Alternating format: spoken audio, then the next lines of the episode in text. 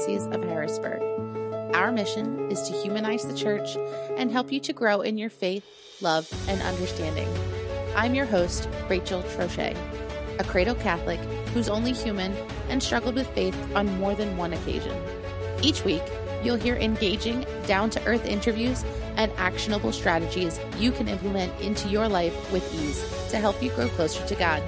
If you're ready to open your heart and step fully into the person God created you to be, then you're in the right place. Let's get started. Hello, and thank you for joining me on another episode of Candid Catholic Convos. It's now officially August. The sun is high, the heat is growing, and back to school season is just around the corner. Here at the Diocese, we're gearing up for the PA March for Life on September 19th and our annual Women's Conference on October 15th. Growing up, I was what you would traditionally call a tomboy. I wasn't into anything pink or frilly. I never took a dance class, and I despised dolls. I ran around in jean shorts cut from my pants that had holes in the knees. I competed in martial arts and I preferred mud to makeup. Anytime someone told me that's just for boys, I'd tell them to hold my juice box and sing anything you can do, I can do better. Femininity was not my strong suit. Let's just say God knew what he was doing when he gave me three sons instead of three daughters. As I grew older, I learned I had a very rigid definition of what it meant to be a woman and eventually came to embrace my femininity, though I would often find myself wrestling with it. While I'm fiercely passionate about women's equality, I'm also fiercely pro life.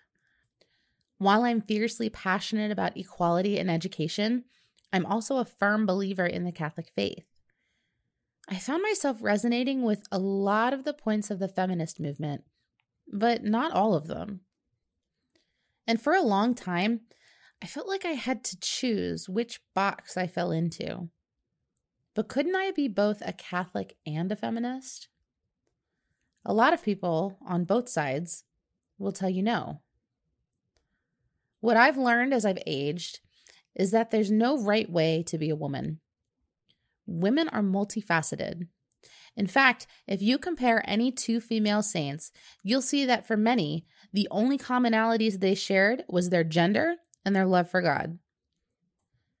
As Catholic author Claire Swinarski puts it, feminism doesn't have to mean Butler, Sanger, or de Beauvoir. It can mean the Teresas of Avila, Lisieux, Calcutta, and the Cross. It can mean Gianna and Gemma and Joan. It can mean the teachings of the Church and John Paul II, which have proclaimed again and again the inherent dignity of women, the right of women to pursue their callings, and the end of violence against women. It can mean one sex is not better than the other, nor are they the same. And it turns out I'm not alone in my feelings of restlessness. There's an entire community, I'd even venture to say generation of women who believe in valuing the dignity of human life, valuing the dignity of women, and embracing John Paul II's teachings of the feminine genius.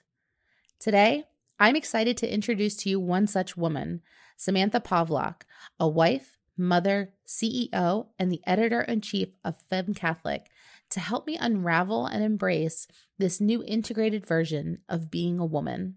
So, Samantha, thank you so much for joining me today. I'm really excited to have you on this program. This is an episode that I've been wanting to do almost since I started here about a year ago.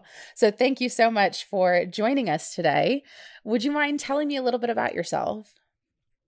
Sure. Um, I was raised Catholic in Indiana uh, big Catholic family. Both my parents are one of nine. so they, they met at a restaurant and nine months later were engaged. So I grew up Catholic there. I went to Notre Dame and majored in theology and business. And then I moved to Chicago and was working in consulting, uh, accounting, uh, and at a bank actually. And then during that time, my husband and I got married, had a couple kids, started this platform called FemCatholic. And now I'm out in the Pennsylvania suburbs running FemCatholic and chasing kids. That's awesome. That sounds like sounds a lot like what I do. Just chasing kids and where did the idea from FemCatholic come from? You mentioned that your your is in banking and and other types of things.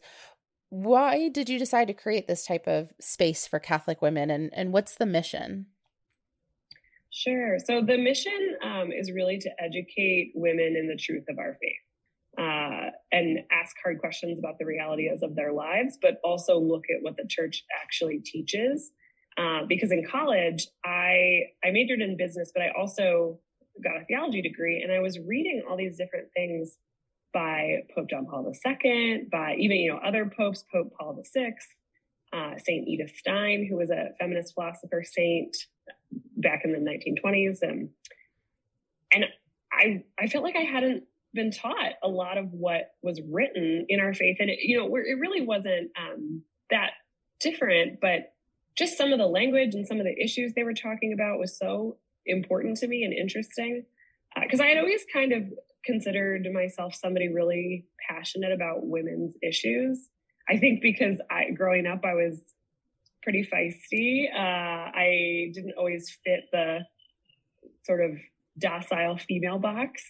Um, I was definitely bold and I, I was kind of drawn to feminist, secular feminism, but I knew obviously that a lot of the positions they took didn't mesh with the Catholic faith. And so I, I, found myself wrestling with that. And then I think discovering Pope John Paul II, Edith Stein, it really felt like this answer to these questions I had had of how I could make sense of women's uh, women's issues, women's equality, women's voices, and what mattered, but in the context of our faith. And so the way that FemCatholic started was I actually saw a Facebook ad for a conference put on by a group of nuns. So back in 2016, the Council of Major Women Superior Religious, uh, which is like a, a bunch of nuns, um, put on a conference for lay Catholic women leaders. And it was all expenses paid, but you had to apply and go through this whole application process discerning the gifts that you had been given uniquely to offer the church and the world. And so through this application process, I had done a lot of pro life work in my younger years, but through this application process, I realized that I needed to start something talking about women sort of at large and JP2 and Edith Stein and, the, and these threads of truth that I had found. And I was kind of the person in my friend groups telling all my friends about these things. And I, you know, I felt really called to do that on a bigger scale. So I submitted this action plan and was accepted to the Given Forum, uh, which is still going on. People can find that online, the Given Forum for Catholic Women Leaders.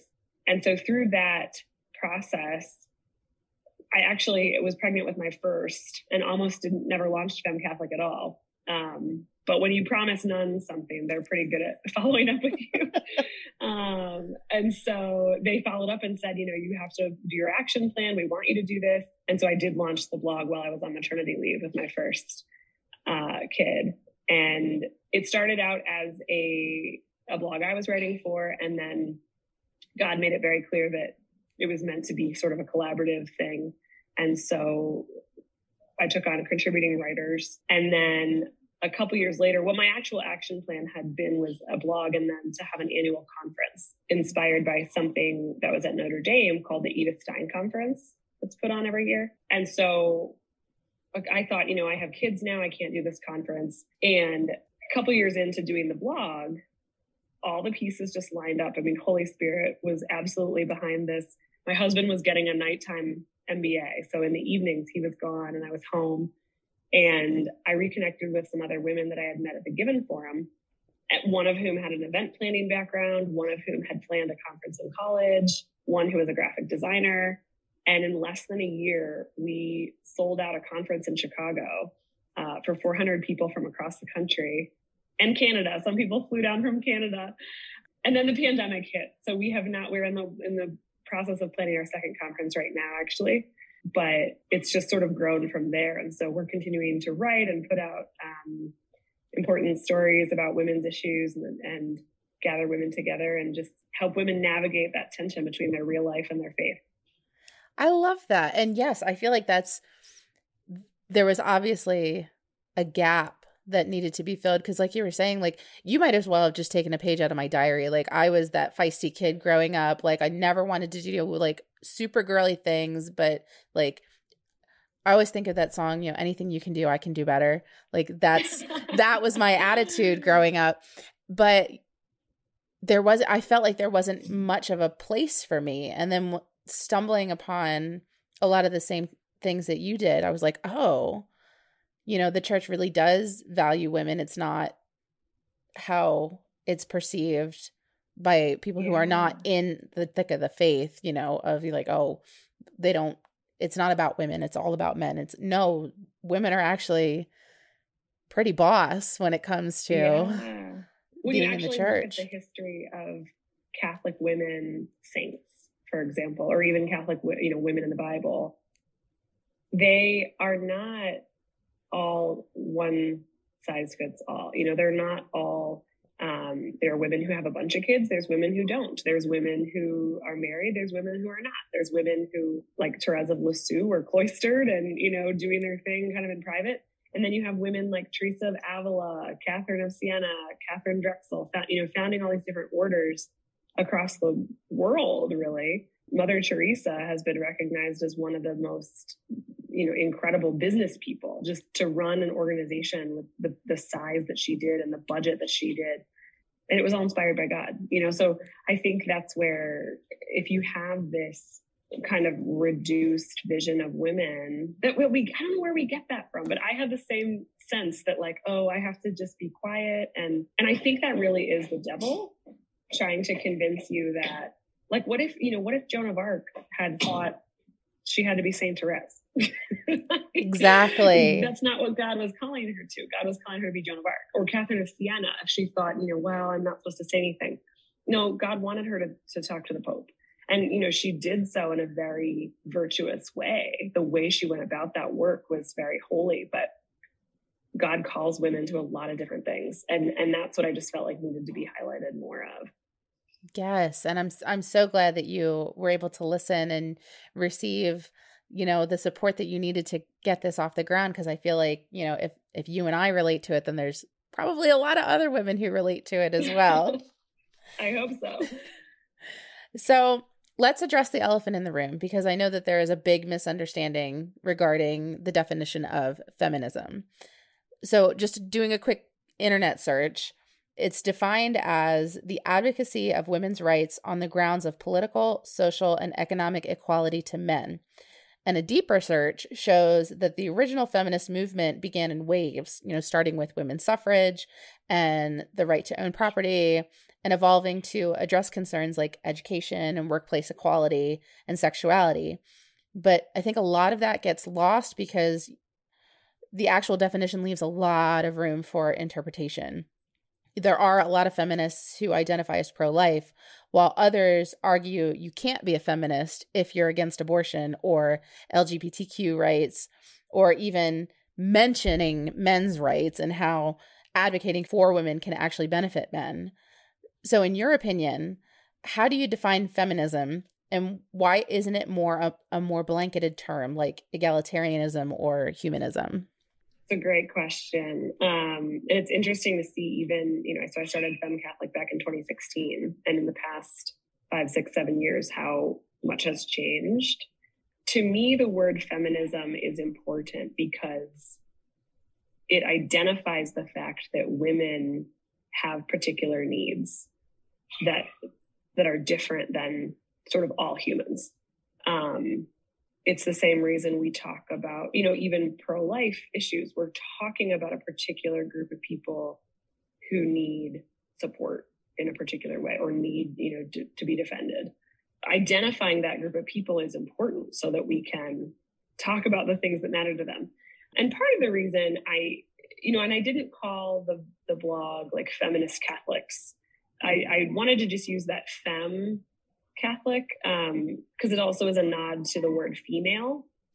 And I think that has become, you know, and I've never expected that to so quickly become the issue that it is today. But I really think it's important to call out the fact that female human beings have a particular experience of life. They have, you know, God created us male and female that reveals something. Talking about women as women is important.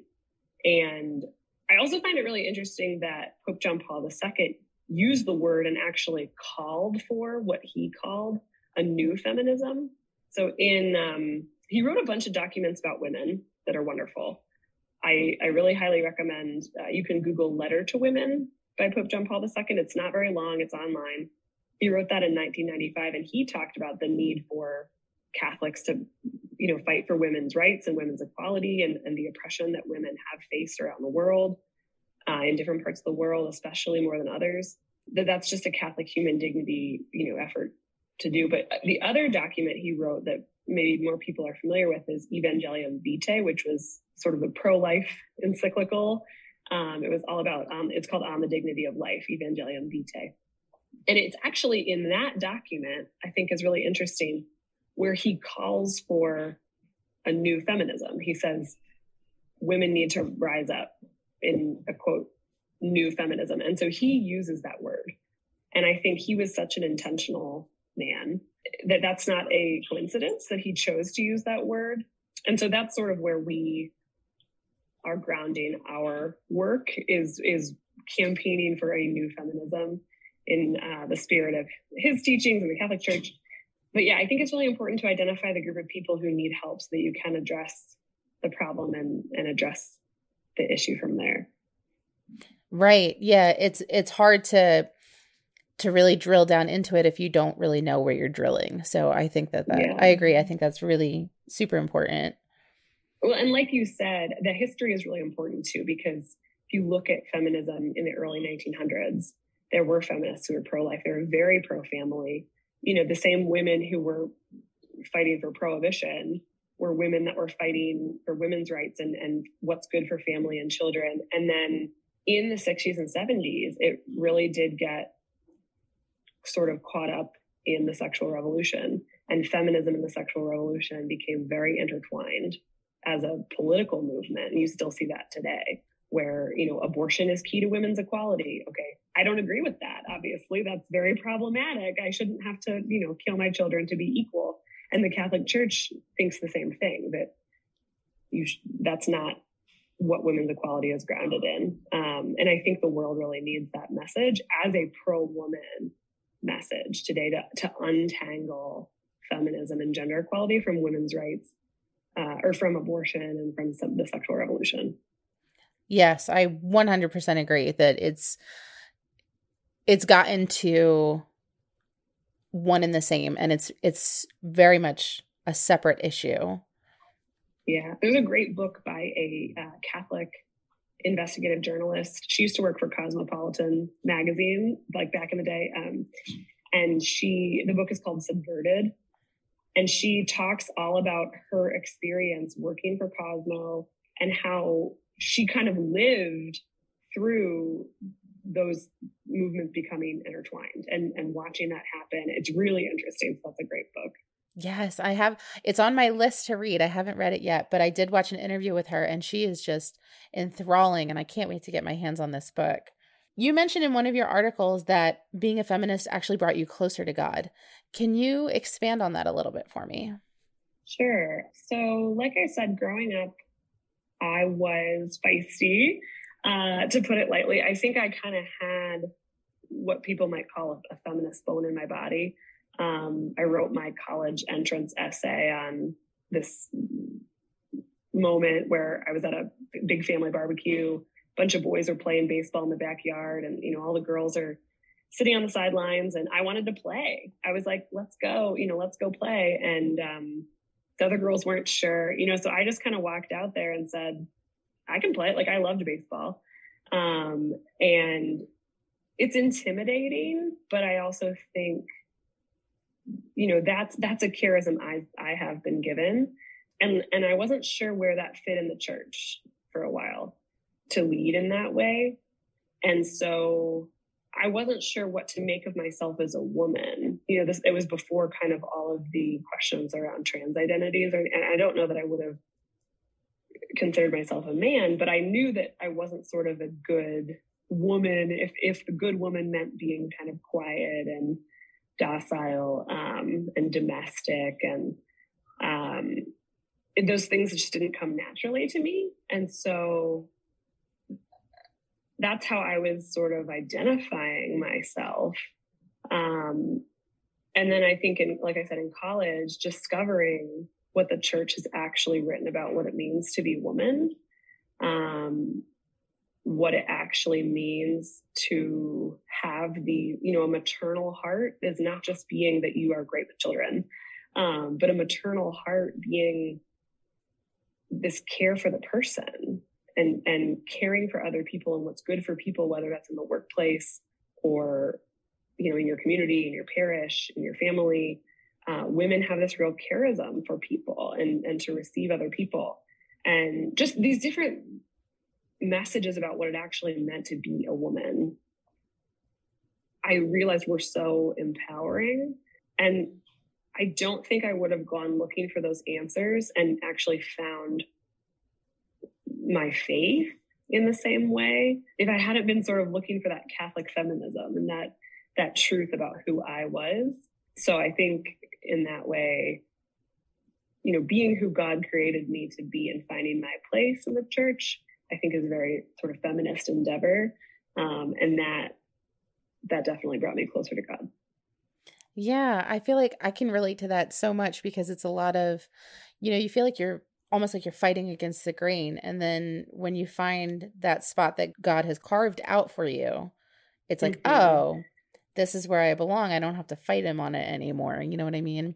Almost feels like home, for lack of a better term. Yeah, it's like a, you know, it's like a vocation. And I think that's when you even look at the history. I'm so interested in the history of the feminist movement. You have people like uh, Betty Friedan was a feminist in the 60s who wrote about how you know not all women want to be housewives or want to be you know, stay-at-home moms. And what i see in her is really this cry for like a she wasn't in her vocation totally. You know she had yes she was maybe was called to be a mom but she was called to use these multitudes of gifts and she felt like that wasn't being seen or understood. And that's where i think when people go looking for that fulfillment in the world they get very stuck sometimes and segmented. And whereas in in catholicism what i've actually found in the history of the saints is like god dreams so much bigger than we do. Uh, the multifaceted like god doesn't put these limits on women of like oh if you have kids you can't have a career or you can't you know if you have a career you can't be a good mom or you can't like god has this sort of not magical it's like the holy spirit just works things out um, and that's what I've seen in my own life. I know you were talking about you have kids, I have kids, when we have these other charisms that we're called to use. And I just have found that there is this particular way, this fluidity to it when you follow the Holy Spirit that just isn't available to women in these secular spaces where everything has to be sort of perfectly planned and controlled and mapped out and there's no support. Right. It's like in the Catholic Church, it doesn't have to be either or, it can be both and. And mm-hmm. God has a plan for that. You just have to like let go of control a little bit and yeah. listen. And which... trust that your gifts do have a purpose. Cause I think, you know, for a while I I thought, well, even when you know, again, I almost didn't launch FemCatholic at all because I thought, oh, I'm a mom now. This mm-hmm. is obviously my, you know, most important part of my life. I this is all I should be doing. And it's it's funny to me that God really worked through those nuns to to call me out and say, no, this is a gift you've been given. This is something you need to do. And it really has been so fruitful for me and like for my family. That's the thing that when you follow the Holy Spirit, it really is the overflowing gifts, gifts overflowing. Versus, I think when I try to map it out or control it on my own, it just doesn't it doesn't work. Right, right. I have the same problem. FemCatholic is proof that there is a middle ground between feminism and Catholicism. But like we were saying, many people believe you're either one or the other. You can't be both, based on that murky understanding of the definition of feminism that we talked about earlier. Why do you think that is? And how are you and FemCatholic working to reframe that narrative? So I think that it's very human for people to want to group things together, you know, to say, oh, you're this political party or you are even, you know, you're from Texas, so you're this kind of person, or you're from California, so that you're this kind of person, you know, uh, you're from Indiana. So I think it's normal for us to kind of have a tendency to do that. And it, it may, I understand why people like the word feminism has been associated with some very harmful things. So I don't think everyone should go around saying, I'm a feminist, I'm a feminist, especially if you don't resonate with that word. But I think the word communicates something really powerful, again, about fighting for women's rights. And I think that I've actually talked to a lot of converts who were thinking about converting to Catholicism, but were not sure about our Catholicism's views of women. and so finding FemCatholic, they've actually told me like helped them convert because they were able to answer those questions and realize that the church is very empowering to women. So I think that's what that word feminism, you know, when people are typing into Google these topics they're searching for, it helps them find us and it helps it helps them find these types of things. And again, looking at the writings of Pope John Paul II, there's a real need for addressing um, the ways in which women have been forgotten in the world and and in the church because the church is not immune from the sins of the world. Uh, you know we're made up of fallen people have been from the, t- the very beginning starting out with peter uh, and the apostles you know and the church is just not immune from the sins of the world and we are still working out how to include women all the time um, or to really address the issues that matter to women. So in the past year, FemCatholic did a journalism investigation into what type of maternity leave were offered by diocese, Catholic diocese, uh, because everybody knows the Catholic Church is one of the most pro family, pro life organizations in the world.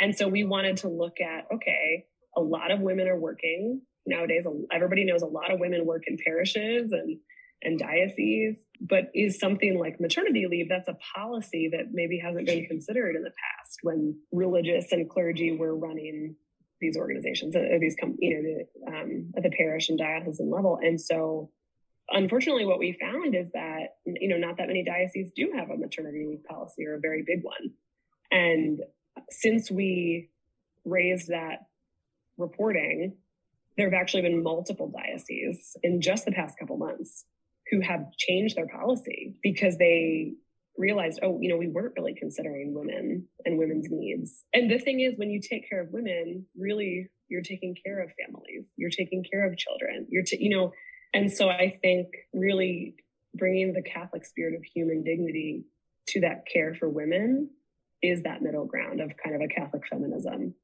Yes, I love that. And I really, I love that you took the initiative to go and investigate the maternity leave policies because you're right. I feel like it's a practice that, you know, 30, 40, 50 years ago didn't have to think about because like you mentioned, you know, it was clergy running at the diocesan level and ha- their family is the church versus nowadays where it's a lot of lay people who have that delicate balance.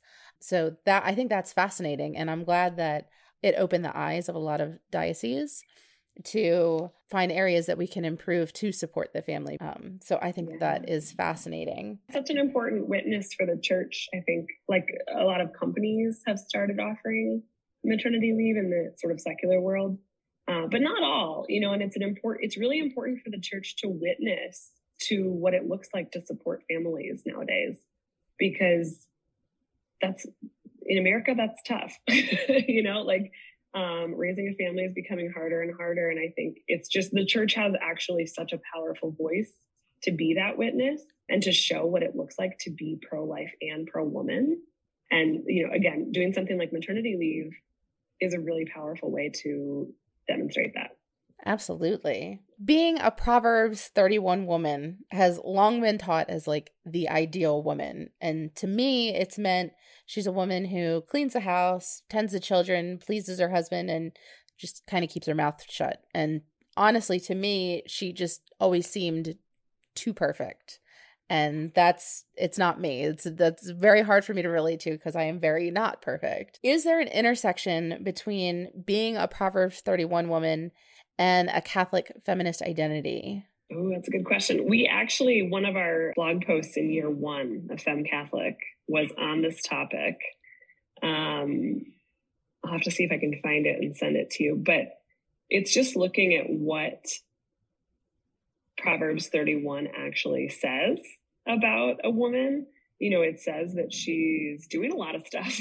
she's very active, has her own business, um, and is using her gifts. I think that's the most important piece to me is that you know the parable of the talents god has given us these different talents and we are called to use them and if you look at the history of female saints, women's gifts are very different. They're not all the same. They're not all going to be, you know, again, having 10 kids and staying home with those 10 kids. There are women who have who do that. There are women who have 10 kids and have a nanny or, you know, daycare and do other things. There are women who have five kids. There's women who have one kid. You know, there's there's women who have no kids and who do a lot of care for their community. So, you know, I have an aunt in town here who does not have any, she's not married, doesn't have any kids. Uh, she actually works late night at a, a bar restaurant. so she, you know, but she is such a caretaker for so many of the people who come to that place and for us. So she comes over. My mom is not in town, but my aunt is. And so, you know, she is so often coming over to babysit so I can go to the doctor or other appointments or, you know, take a kid to an appointment. There's just so many ways that women love and serve in the world. And so to me, the Proverbs 31 woman is a woman who, again, uses those gifts of her maternal heart. She's caring for people. She's being prudent with her gifts and her resources and um, the needs of those around her. Even Mary in the Bible, you know, at the wedding at Cana, she's noticing, oh, these people are out of wine. That's going to be really important to them. You know, it wasn't like everyone's going to go hungry. Wine was kind of a bonus, although very important at the wedding. But even like noticing the things that matter to people and just caring for people to, um, well i think women have such a gift for that and they're going to do that in a you know a variety of different ways and places and again if you read pope john paul ii's letter to women he says thank you women who are mothers thank you women who work thank you women um, who are sisters and that women will play a part in finding solutions to all of the world's biggest problems. Um, you know, and just I think if you read those documents, it's so clear that the diversity of women's call is there.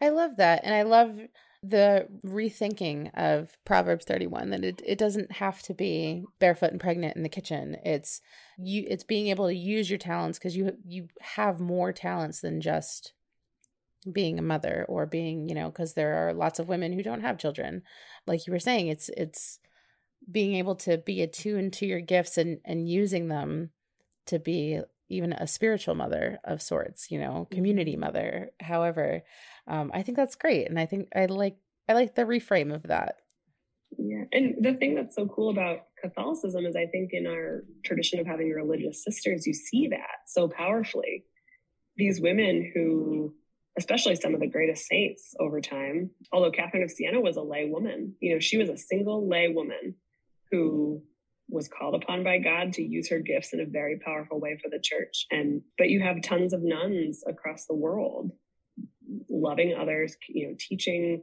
caring, um, but also running organizations. Again, Mother Teresa was running a multi-million dollar organization and and she had her priorities straight of also caring for the person in front of her and like that's the power of woman i love that we talked about this a little bit earlier but typically when people think of pro-life they think solely about the unborn and that's it from a catholic feminist standpoint what does the term pro-life actually mean oh um so i want to i want to acknowledge that you know i think there is kind of a political understanding when people say pro life, they're talking about abortion, they're talking about babies. And I think that you can use it in that way. But I think being pro life, like I don't even know if Pope John Paul II actually uses that word in his in his um encyclical on the dignity of life, where he talks about abortion. He talks about human dignity uh, a lot, and he talks about the dignity of life. But in my mind, the sort of the pro life political movement is grounded in Catholic social teaching and Catholic teaching on human dignity, on the dignity of every single person, regardless of size, regardless of you know how productive you are or how much you contribute to society. So it's the same. The pro life teaching on a, a human being as a human being with a soul from the moment of conception until death is also the teaching that is why we would say, you know, a person with any number of disabilities is still just as important and valuable and loved. A person of any race, any gender, any, you know, however they are identifying sexually or any of these different markers that people take on or are born with. Basically, all people are loved by God and reveal something unique about God. You think about the body of Christ, you know, a toe is going to be different than an ear. they're going to look different. They're going to have different gifts. They're going to have different uh, strengths and capabilities. And but you need all of them, and you need everyone. And I think that's that's such a powerful message. Is that you know that's why we're pro life for women and babies. I am very passionate about in in recognizing the dignity of all people. I think sometimes when we're talking about pro-life issues, we talk so much about the baby, and it, and it's understandable when you kind of see the images of what's happening during an abortion, because um, I think a lot of people don't realize the the like sobering reality of what that procedure entails. But a lot of people also don't realize the reality of pregnancy and childbirth and the you know the way that pregnancy and childbirth forever changes your body and I think we do need to support women. Again, that's where I think things like maternity leave, the USCCB, the United States Conference of Catholic Bishops, actually has something called Walking with Women in Need. It's a campaign they launched, um, just encouraging Catholics and parishes and dioceses to support women. And so I think that, the, again, when you support moms, you support babies because it's so it's so uh, i think natural for women to care for their children that to me abortion is a very obvious symptom that we have not supported women well that women feel like they have to choose something other than having and caring and loving for their child um, they feel like they're in a desperate situation so i think being pro-life means recognizing the dignity of all people um, and then in, in a particular way focusing on babies and moms. Yeah, and I, I, I feel like you were mentioning uh, that the term pro-life, like John Paul II, never might not actually even use it. He uses the dignity of human life because the term pro-life is so politically charged, and I feel like they do that to create fear and to stir up fear in that you know if you don't choose this, this will happen. Some, some you know, and with the recent events of Roe v. Wade being overturned, I've seen an enormous amount of fear and judgment from both sides that the concern is that a post Roe world would return to pre Roe norms, where back before Roe, women might have been coerced into adoption because no one was willing to support them, much like now, where they might be coerced into abortion for the same reason. And when you dig into it, I think people's biggest fear is that there won't be enough care to go around. You know, if you're, they feel like any care for the child comes at the expense of the mother and vice versa. But it seems like there's a lot more visibility and a lot more ad dollars on one side than there is on the other. How can we, as Catholic feminists, spread awareness to the resources that are available and have more productive conversations? So I think um, there's a Catholic concept of called subsidiarity, which is this idea that you should focus on like your local community. So I, I, think if you even think about the way, you know, we have the Pope and the, the Vatican, but then we have dioceses and we have parishes and there each parish priest has a responsibility for his local the people in his diocese, you know. Um, there sometimes we're so quick to talk about broad scale things that need to happen in politics that we actually forget like what is your parish doing to support moms because there was a 2017 2018 study that the Cara Foundation did with America Magazine on women in the church. And less than 20% of women said that they very much agree their parishes supports new moms. That's only one in five. Wow. So that means four out of five, 80% of Catholic women who you know identify as Catholic, um, and they may not be going to church regularly, but they identify as Catholic, and the perception is that the the church, you know, does not very much support new moms. And so even just talking to the moms in your parish and saying like, what do you need? What would be helpful? It's small things like my parish has a, I guess it's a cry room, but it's, it's a room, you know, in the back of church uh, with some toys and they have a TV broadcasting the mass because you, you, there's not a window, but they have a sign in there. They call it the St. Gianna room after St. Gianna Molla, who was a, a working mom doctor. But they have a sign in there saying, you know, we love for children to be in mass, but we also know that sometimes babies need a nurse or moms, you know, kids just need to move their legs. And this is a space for you, you know, to still be part of mass, but also be here if it's if it's easier for you. Just so welcoming, I think, because it versus making parents feel like, oh, I have to keep their kids quiet um, and out of the church. Because I know a lot of parents feel like that. And so I think in terms of resources, I really want to, and it's harder. It's not as fun. It's like notice that resistance when I say focus on local resources. Notice how you probably feel a little bit like, oh, I don't want to do that. You know, there, there's something more exciting or grandiose about focusing on big picture. But uh, again, I think as Catholics, we really have to pray about we're called to that subsidiarity. And so even it could be just reaching out to a new mom in your parish and saying, Hey, you know, my kids are grown. Can I come over and watch your kids? I know you just had a baby. I would love that. if somebody did that for me, oh my gosh. Um, you know, hey, can I watch your kids? Or hey, can I bring you dinner? Or those little things really matter when you're in the trenches every day with small kids. And and that just builds community. And again, I think being that witness that is way more powerful than people realize. If Catholic churches were thriving communities of pro life witness, I think that would really resonate with people. And then in terms of how to have more productive conversations, I think something I always keep in mind is that one in four women have had an abortion. So, you know, more women, more women have had abortions than think their parish supports pregnant women. Um, but one in four women have had an abortion. I guarantee you you know multiple people who've had abortions.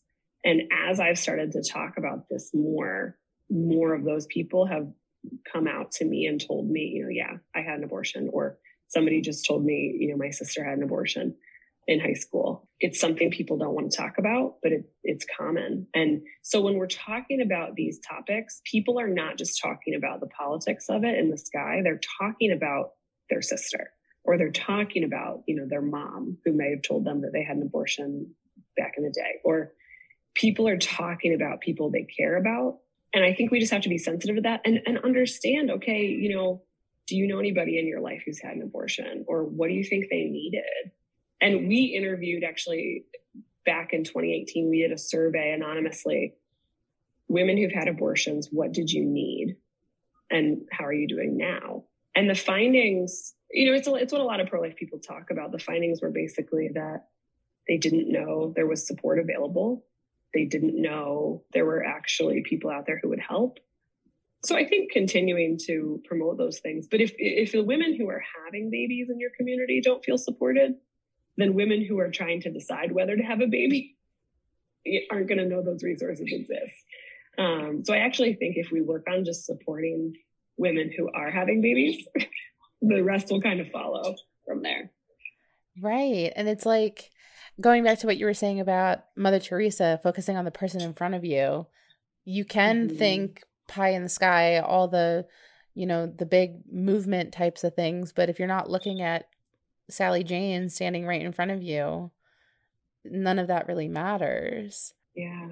If you're someone who's Catholic and you care about women and you care about navigating that space in between being Catholic and caring about women, what resources are available? What types of things can we get involved in? Uh, so I'd love for everyone to check out femcatholic.com, F E M C A T H O L I C.com. Uh, we have articles on there. We have tons of videos. We have all the talks from our first conference that sold out. You know, the keynote talk at that was how the church beats feminism at its own game. It's by a, a prominent lawyer, actually a Harvard scholar lawyer who's um, pro-life, Erika Bachiochi. Um, and just some really interesting talks, kind of grappling with different issues that are in that tension uh, between sort of what people call feminist issues and then Catholicism. Um, and always coming back to our faith. So we we are trying to reconcile people with the church, and it's not because we're afraid to ask hard questions. It's because whenever we've asked those hard questions, we have always been able to find answers in what the popes have written, what the saints have written, you know. But I think looking at some of the the practical questions are really good and important. And so that's what we're doing um, on our website. We also have a book club you can join. Again, I said we're having our second conference soon. So if people are interested in that, they can join our email list and stay informed about that. And we feature a lot of different people and books and other resources from FemCatholic. So just linking out to those, um, I think you'll find you'll stumble your way into into other things uh, from there. Awesome. Well, Samantha, thank you so much for joining me today. This was a really awesome conversation, and I hope whoever needed to hear it heard it and that you feel more at home. Thank you so much. No, it's so it's so comforting talking about these things and like I said, I really wondered where my place was in the church for a long time and I think um, I just hope that like we were both saying, you know, if you are somebody who has that boldness or it feels like you doesn't you don't fit the box of whatever femininity box you think you're in. Um, I just want to encourage you that, you know, God has a plan for you. And if you um, can be honest with Him about where you're at and, and your struggles and your dreams, I truly, truly believe that you'll find the most fulfillment in, in this path. Thank you so much for listening. Our goal at the Diocese of Harrisburg is to walk with you on your faith journey. So if this episode resonated with you in any way, the easiest way to show your appreciation is by sharing this program with your network or by leaving a review on your listening platform. You can also support us financially by making a donation online at hbgdiocese.org slash DAC and clicking the Make a Donation button. Thanks again, and we'll see you at church on Sunday.